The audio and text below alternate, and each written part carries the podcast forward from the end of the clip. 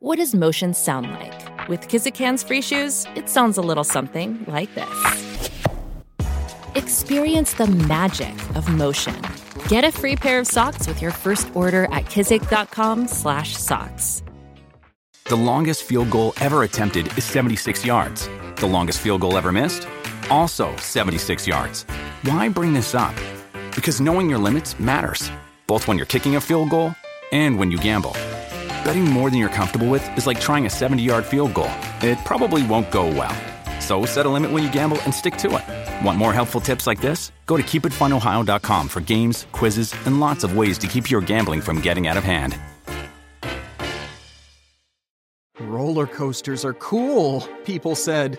Nothing terrible would happen. It'd be fun. Yeah, until all the joy turns into a nightmare. So you come to a theme park with an empty stomach, get into a roller coaster, close the blocking system, and wait. The car starts moving, slowly rising, and. Ah! You're going down at great speed, and a bird crashes into you at this moment. It covers your face and is also screaming in fear.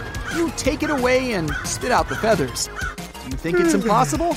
In fact, roller coasters are not protected from such cases. Here's a case when a small bird hit a guy's shoulder. He clearly wasn't expecting it and calmly took it off. And someone bigger crashed into this girl. Wasn't it a pigeon? The bird scared the girl, but fortunately, everything ended well. But the most dangerous case occurred with the Italian American actor Fabio Lanzoni. While riding a roller coaster in Virginia, a big goose flew at him. The actor got minor injuries and may never have ridden a roller coaster again. Some people fear a roller coaster car can go off the rails during a ride, or that its brakes will break. But in fact, you have nothing to worry about. According to statistics, roller coasters are a safe ride. You'll have more chances to get hurt in your own bed. It's 1 in 423,000, while the chances of getting injured on a roller coaster are 1 in 24 million. So relax. Let's continue our ride. Would you agree to sit on the oldest roller coaster in the world? Not far from the city of Altoona, in the state of Pennsylvania, an ancient car is still riding. It's called Leap the Dips, and it was built in 1901.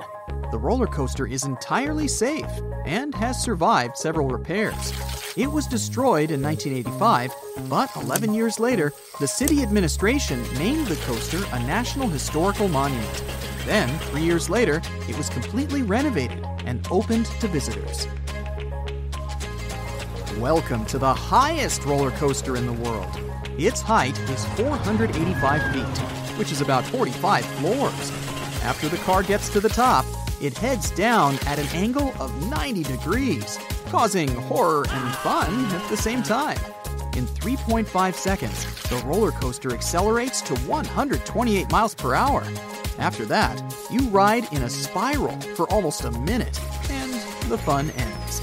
You definitely will remember this experience if you visit Kingda Ka at Six Flags Great Adventure in Jackson, New Jersey. The highest top doesn't mean the fastest roller coaster. If you want to feel the speed, visit the Formula Rossa Park in Abu Dhabi. Red cars here are made in the style of a well known auto brand to make you feel like a real racer. During the ride, you reach an altitude of 170 feet and then accelerate to almost 150 miles per hour in just 5 seconds, which is nearly the speed of a sports car. And here's a little warning don't eat too much before you get there. If you like to ride a roller coaster for a long time, then you'll enjoy the Steel Dragon 2000 in Nagashima Spa Land, Japan. It used to be the tallest, fastest, and longest roller coaster. But now, the altitude record belongs to the park in New Jersey, and the speed record is in Abu Dhabi. But no one has beaten the length of the Japanese roller coaster yet. Hop inside and enjoy a dizzying 1.5 mile ride. The fun will last four minutes. By the way, have you ever wondered why the creators of roller coasters set height limits? The seats inside the car are designed for specific dimensions of the human body. The block system that protects you from falling is made for strict growth parameters. The protection will keep you from falling if the car stops somewhere upside down. But if your height is too small, then they do the right thing when they don't allow you to ride. Don't worry, stopping the car upside down or braking at the top is unlikely. Park staff regularly check the safety of roller coasters. At the height of the season, engineers test the cars themselves several times a day. They put sandbags on the seats to simulate passengers, and then they ride at top speed. Somewhere there may be a loose screw, and they'll need to fix it. Or, for instance, they might need to lubricate the parts with oil. Somewhere the wheel coupling doesn't work well, so workers notice any potential problems and never leave it without repairs. And now, let's find out where the first roller coaster came from. Do you know these carts and underground mines that miners ride? So these are the ancestors of roller coasters. In Pennsylvania, a railroad called the Mauch Chunk was built in 1827. The builders used it to transport coal about nine miles between the mines.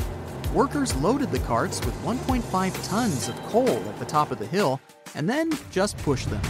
Inertia and gravity delivered the cargo to the builders at speeds up to 50 miles per hour. And then the empty cars came back. At that time, they had no motors or electricity on rails, so people used mules to lift the cargo to the top. When people first saw the rolling cart, they wanted to ride it. Thus, the construction site became the prototype of the first roller coaster. The railway served people to work and for fun until the 1930s. The company that owned the cars set a fee of 50 cents per ticket. At its peak of popularity in 1873, Mauch Chunk had more than 30,000 passengers per year. The first roller coaster created for entertainment appeared at the end of the 19th century. It was a gravity switchback railway. Passengers boarded a car on one top of the platform and, after pushing, rode to the other. Then the vehicle was switched back, bringing people back to the first platform.